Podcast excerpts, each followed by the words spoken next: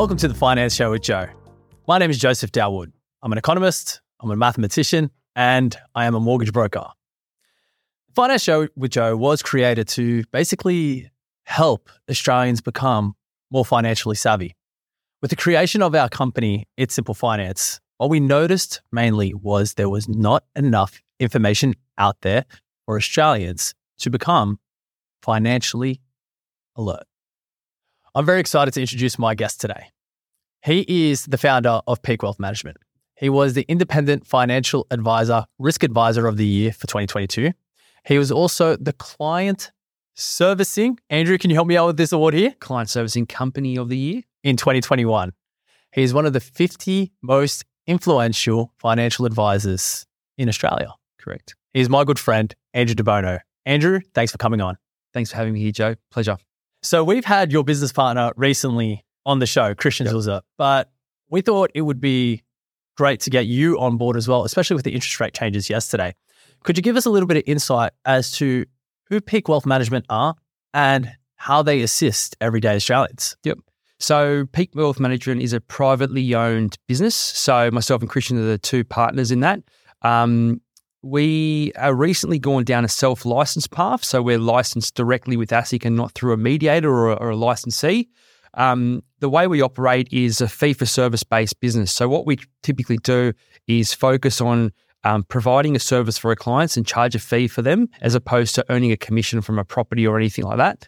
Um, the whole premise or, or the whole um, rationale of our business is focusing on um, service as opposed to product. Mhm. All right. And that's a big thing.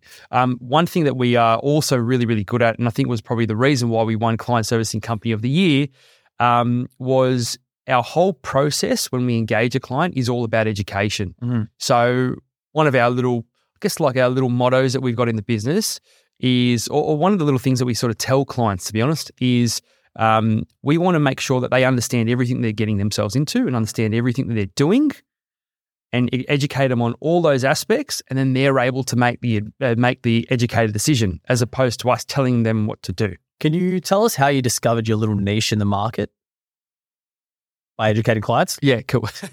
so we didn't really have a niche. Yeah. Um, no. Um, Sorry, let me rephrase that question. Yep. When did you discover that your clients needed more of that education? Because myself, I thought I'd never need a financial advisor. And then once Christian and yourself jumped on a Zoom call with me, I was just like, oh my God, there's so many things I'm missing out on, especially in my superannuation that I'm not using and it could be growing so much more. Could you give us some insight as to how you assist your clients with their day to day function? Yeah. I think um, I think we'll, we'll go from the start of that. I think um, at the very beginning, when I first graduated uni, first got into the industry as a whole, um, you quickly realize there are so many things that you aren't taught at all in life, um, and, especially aren't taught at all in finances. Like good examples are, you know, how much of your salary goes into superannuation, how superannuation's taxed, how personal tax returns actually work and how it's calculated. There's so many things that we just completely, you know, we don't learn at all throughout our education process or our education life, you know, kindy to year 12 to, you know, uni. We obviously, I, I focus on a finance degree and economics degree. So I learned a bit of that then, but there's so much that we don't know. And then you quickly realize that there is such a market for us as advisors to be able to educate, you know, the Mm. rest of the world. Fantastic. So, would you be able to give us a little bit of insight, let's say just for superannuation, the difference between how your superannuation is taxed and how my annual salary is taxed? Yeah, good question. Um, so annual salary, obviously, it's a sliding scale. So we'll start off that one first. Most people know it. Um, you obviously get the first portion tax free, and then it scales up as you go um, as you earn more. Uh, once you hit over one hundred eighty thousand. One hundred eighty thousand dollars a year, um, you get taxed at forty-seven percent. Essentially, Huge. massive. Um, with your superannuation, on the other hand, there is two taxing methods or two taxing points. One taxing point is the money going into it. So if it's before tax money going into it, you're getting taxed at 15%. percent Mhm. And then any earnings inside the fund are also getting taxed 15%. So, basically, 15% taxed once and then 15% afterwards. So, that's about a 22.5% tax once you average it out. Am I correct in saying that? Uh, depends how your fund performs and the income that it's generating over time. So probably not really wise to do or work out an average. Yeah. Uh, 15% is going in on before tax money that's that's given. Um, it can be a little bit more depending on your income, but we won't go into that much detail today. Mhm. Um, but then the earnings inside are taxed at 15%. Um, if you're a bit older, though, you're going to be at a zero, you can potentially be at a 0% tax rate.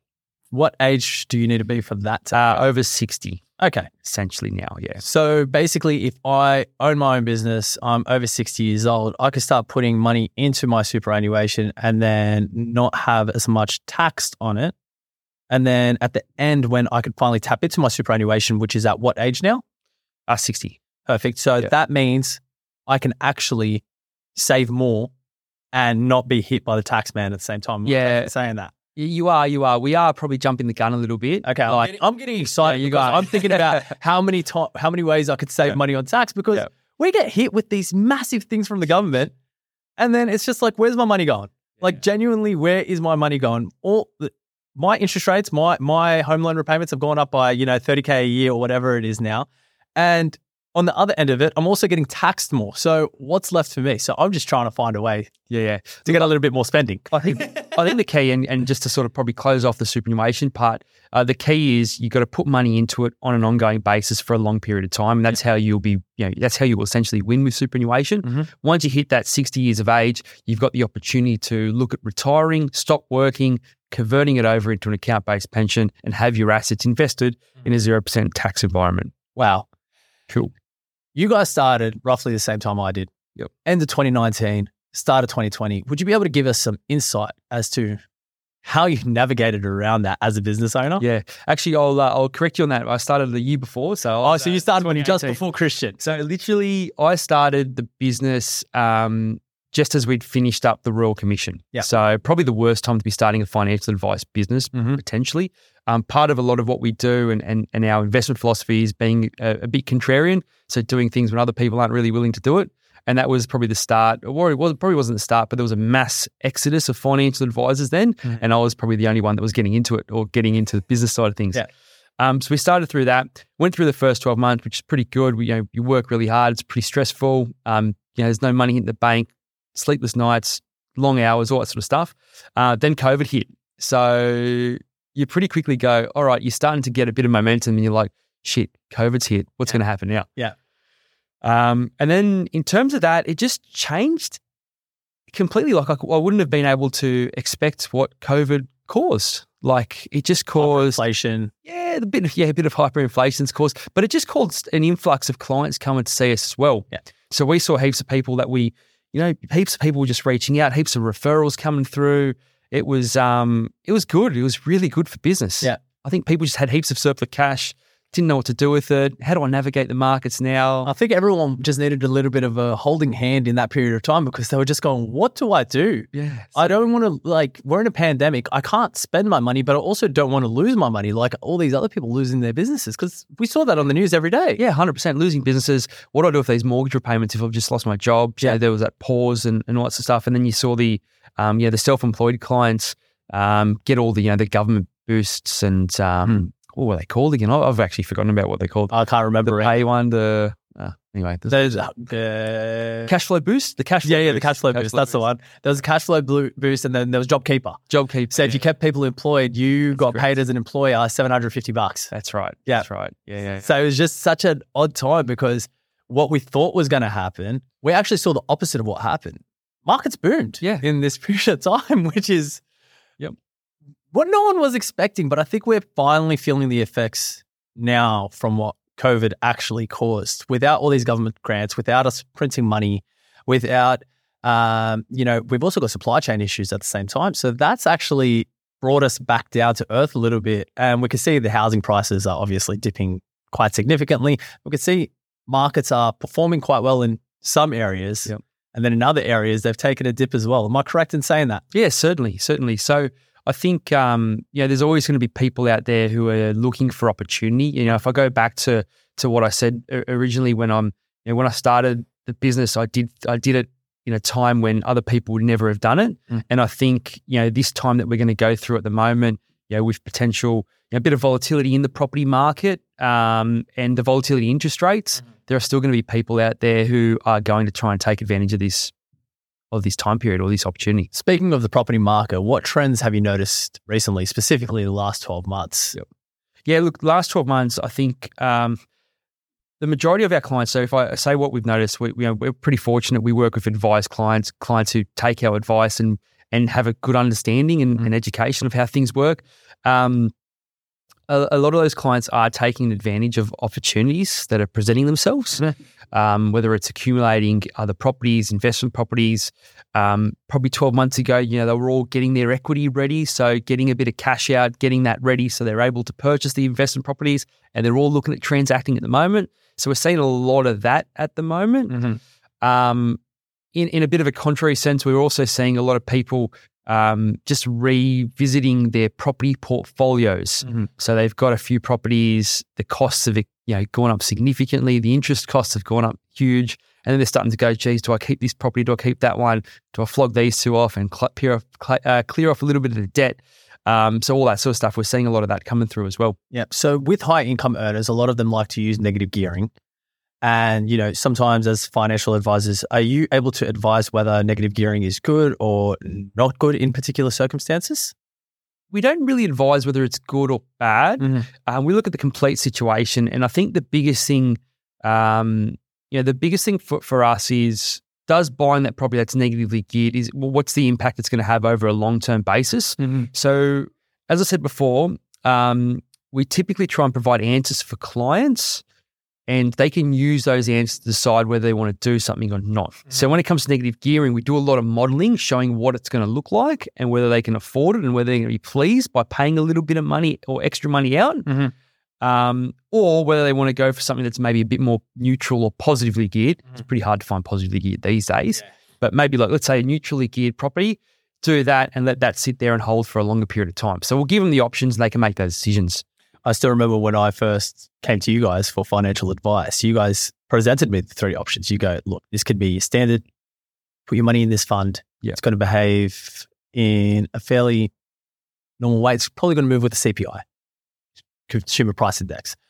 We can go aggressive and then we could go ultra aggressive. And I still remember at the start of COVID, you guys were like, these are the three that we like. You are allowed to pick which one. And I went for the aggressive because I was like, I don't know if you remember, I was the guy that bought Qantas the day that it crashed. I was like, no, I'm putting all my money in Yeah. Qantas kind of thing. I even tried to tell you, hey, can you grab my whole super and put it in Qantas? Because it bounced back and it shot up double after that. I think you remember. Yeah, I remember that. Yeah. Um, so there was a few moments like that. So is it kind of the same with property when individuals are coming to you? Yeah, certainly is. Certainly is. I think um, you know, individuals always, you know, properties. Like I think it's Australians have a fascination with property. You know, it's it's a topical or it's a discussion point at nearly every barbecue, every family event. Um, definitely of mine, and I know it's the same with a lot of other people. Um, but yeah, they always come to you with with different ideas and different things, um, things that other people are doing that they think is the best thing to do in the world. Um, so we, for us, it's always about you know going through that, actually making sure they understand the complete nature of what they're asking us to do or what they're looking to do, um, and then explain you know other options that they've got available to themselves. Yeah. So I, I just love that family barbecue because I was just at a barbecue over the weekend and one of my mates comes up to me and he goes, Joe, what do you what do you think about this block of land in Newcastle? And I'll go put a duplex on it. And I'm just like, I, where do I even begin? Where is the block of land? What what i- what is your cost of build? Is it DA approved? Is it not DA approved? Are you going owner builder? Uh, Do you have plans drawn? Is there a construction certificate needed? Do you need to go CDC? There's so many things that are involved. And then we're you and I are at the barbecue, and they're like, "Yeah, I want to go put a jupy on it," or something like that. It's just so funny, you know. It's just such an odd thing. So that actually leads into my next question: What are clients doing with the future of the market? Like, it's so unknown right now. What, what are they actually doing, and are they being more conservative or are they being more aggressive at the moment? Um, different clients and different positions are doing different things. Um, you know, our our focus on, on client type is always accumulators. So we always work with people, you know, younger people earning good incomes, trying to accumulate wealth. Um, what we're typically seeing with those guys is that if they're not in a position to take advantage, they're preparing themselves to get ready to buy something or to do something else because they know they can't just you know keep paying off your mortgage and then hope um, your super is going to be enough at age 60, right? You need to do other things to get ahead in life. Um, so we're seeing a bit of that. Um, and then we're seeing some people also like reassessing their property portfolio. So we're looking, you know, they, they might have had a property where they've lived in, they've kept it, put it as a rental property or as an investment property, then they've bought or upgraded their house. Mhm. So we're looking at those sort of clients and going, hey, well, look, cash flow's a bit tight now. You've got a lot of non deductible debt in your own home. Mhm. You've got heaps of equity in your investment property. Do we look at maybe selling that, clearing off a lot of debt in your non deductible or a lot of non deductible debt on your own home, Mm. then buying something else afterwards? Yep. So doing a bit of like, I guess we call it debt recycling, just you know, revisiting the debt strategy and, and what they're doing with it and, and can we make things better? Okay. With the interest rate change, you get a lot of phone calls yesterday? As all of our viewers might know, the interest rates went up by 0.25%. I know I did. What happened on your end? Interestingly, not a whole heap. Like, a- and I think it comes down to that education process again. You know, when COVID came in the first time, we only had one client really stress out about the market crash. Mhm. Um, with the interest rates as they've been going up, pretty much every single client's been made aware from our end that they're gonna it's gonna happen. It was going to happen. Um, so when these rates do go up, it does impact a lot of our clients. Mhm. Um, there's still a fair few clients that are fixed. We made sure that they fixed them at the right time and they fixed them for long periods of time. So still heaps of clients like that that aren't really feeling the pain yet. Um, but the clients that are, they're aware of it, they're comfortable with it. We've got cash flow plans to be able to ride this out, and we're pretty confident they're going to be, you know, every single one of them is going to be fine um, throughout that, yeah, this this cycle. So, those cash flow plans, how do you basically prepare these for your clients? How do you make them recession proof? Yep, good question. Um, it, it comes down to the client. So clients, some clients need a bit more structure, and some clients don't need as much structure. It comes down to the discipline of a person, right? You know, it's like you know, if we, we look at, you know, we can probably compare it. If we you know go to the gym, you know, there's some people who need to be very regimented and go first thing in the morning at all times, or some people who can be a bit flexible. They'll go every day, but they'll go at different times of the day, Hmm. right? Cash flow, we think, is the same thing. So some clients we've got really regimented bucket strategy where they've got cash or income going in, and then all their money is getting stifled down into different buckets. Mhm. All right. Then there's some where we've just got one bucket strategy where the money goes into the offset account, um, and then they just have all their direct debits and they manage to save on an ongoing basis. Mhm. Yeah. So everyone's a bit different, but we just do a bespoke, you know, cash flow strategy for each person. Would you be able to delve deeper into this? Is it multiple bank accounts? that you're talking about with the different buckets? Because I know with like Macquarie Bank, for example, if you get a home loan with them, you get 10 offset accounts. That's also 10 debit cards. That's 10 more that you got to manage. You go into your app, you got 60 bucks here, you got 100 bucks here, you got 1,000 bucks here. Could you explain that a little bit, how you use these buckets? Yeah. So I think the best way for us to do it, or the best way we found to do it, is you have um, you divide into sort of three buckets.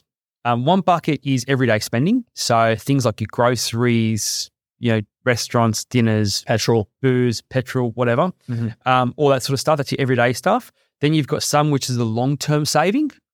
Yep. So like that's obviously trying to save up for you know, either a holiday, car, another investment property, paying down debts, whatever the case is. So that's a long term sort of strategy saving. Just to tap into that, are we talking about term deposits or are we talking about regular savings accounts, strong interest rate ones? we try and use offset accounts. Okay. Yeah, you know, saving five or saving six percent now is Mhm. better than earning you know four and a half, five percent. It's true. It's true. Yeah, Yeah. So we always try and use offset accounts. Um, and then the final sort of bucket strategy is um, just sort of longer term uh, expenses. So like Rego is one of those ones that pops up once a year. Some insurance premiums, house and contents, all that sort of stuff in there. Yeah. Strata as well. Strata is a good one. You never Yep. know what you're going to have to pay for. I remember the other day I got hit with council rates and I think it was $983. And, you know, obviously got to dip into one of those buckets and pay for it. But if I overspend on my weekly amount, which a lot of people can do, myself included, can do that very, very quickly, Yep. you see what can happen. It could just cause a little bit of drama in your life. Oh, all of a sudden you've got to put your council rates on your credit card. You forget to pay your credit card bill. Six weeks later, how much is the interest? 21%. So that 983 bucks turns it to 1200 bucks. And then all of a sudden it's just like crap, if you know what I mean. So it's great to hear that you guys are doing those types of strategies. Are you sitting down? Is it a written budget or are we noticing the written budgets aren't working as well as, you know, tech, technology based budgets or anything along the lines of that? Yeah, we do both. So we like to do a written budget, get the clients to actually do it themselves, sit down and do a bit of a review mirror look. Yeah. So they'll do a written budget. We've got a you know, pretty cool spreadsheet template that they do. Mhm. Um, and then once we've done that, we manage. So with their cash flow, we actually have all their clients set up into um, a, little app or a little tool called My Prosperity, Mhm. and then we track their budget and link it back to what they said. I'm laughing right now because Andrew could see what I was spending money on. and then he tracks back to the individual. Yeah. And then from there, they can actually see, oh, this is how much money I've been, you know, putting towards gaming, for example, or this is how much money I've been putting towards pubs. Oh, I can actually cut down about 200 bucks a week on that. Exactly right. Am I correct in saying that? Exactly right. Yeah, yeah. Or or it even goes, you know, when we do your your annual review, it's like, you know, you said you can save this much. Let's say it's five grand a month, sixty grand over twelve months, but we've only saved forty. Mm. Where's that twenty grand gone? Yeah. And then we can compare it with what your actual spend was and what you know you said you can do. So, one key question, and I asked this to Christian the other day for individuals, do you need to be wealthy to approach a financial advisor? Do you need to be someone that owns five properties right now? Or can you just be a regular person trying to get ahead in life? No, you don't need to be wealthy. You definitely don't need to be wealthy. I think the biggest thing that comes to someone getting value from a financial advisor is how much they're willing to sacrifice and how much they're willing to save. Mhm. Yeah, once you can master that and master cash flow, you can definitely do things to get ahead in life. Mhm. All right. Um, there's obviously going to be limits on how much value you're going to get from an advisor. Mhm. So, a wealthier person or someone earning a high income is going to get a lot of value from an advisor because they can do a lot more, change a lot more, adjust a lot more, save more. They're getting to get more value because of that reason. Mm. Whereas someone who's, you know, just trying to sort of get by, try and save a bit and get some value, they're not going to obviously get as much dollar value as, yeah, a wealthier person. Mhm. But it's just all about how much you save. I think it's very important for our listeners to know that having someone by their side, especially a professional, well, you highlighted it all at the start. We don't get taught any of this stuff from kinder to 12. Yep. A lot of people don't even get taught this stuff at university, myself included. I did an economics and maths degree. I had no idea that there was a 15% tax rate for my superannuation and then 15% afterwards. I had no idea what, you know, oh, I thought if I earn over 180 grand a year, my tax rate is just 47%. I didn't realize it was a sliding scale kind of tax. So I think it's extremely important for individuals to be able to just jump on, you know, the Peak Wealth Management website, just go through the blog or check out the other videos that Andrew's been a part of so he can explain this kind of stuff further for you. Do you agree with that? Yeah, hundred percent, hundred percent. And even you know, there are services out there, and, and we can offer it as well, where it's like you do a one-off plan, get things up and running, get a bit of a plan in place, and then you go and see someone at a later stage, or see someone else after a couple of years to see mm-hmm. how you've improved. You know, it doesn't necessarily mean you have to have an ongoing relationship with an advisor, like you know, most people do, or, or a lot of people do. You can just get in there, get a plan, get a one-off plan, follow that plan, and then go see someone else in a couple of years' time. What is your advice for everyday Australians to just get that one inch extra ahead in life? What do you think is the best thing that they can do for themselves right now? honestly, get a budget, stick with a budget. Mhm. Like that is number one. Once you master your cash flow, everything else can flow on. You know, you master your cash flow, you can put a little bit of extra money into super. You can pay down your mortgage a little bit quicker.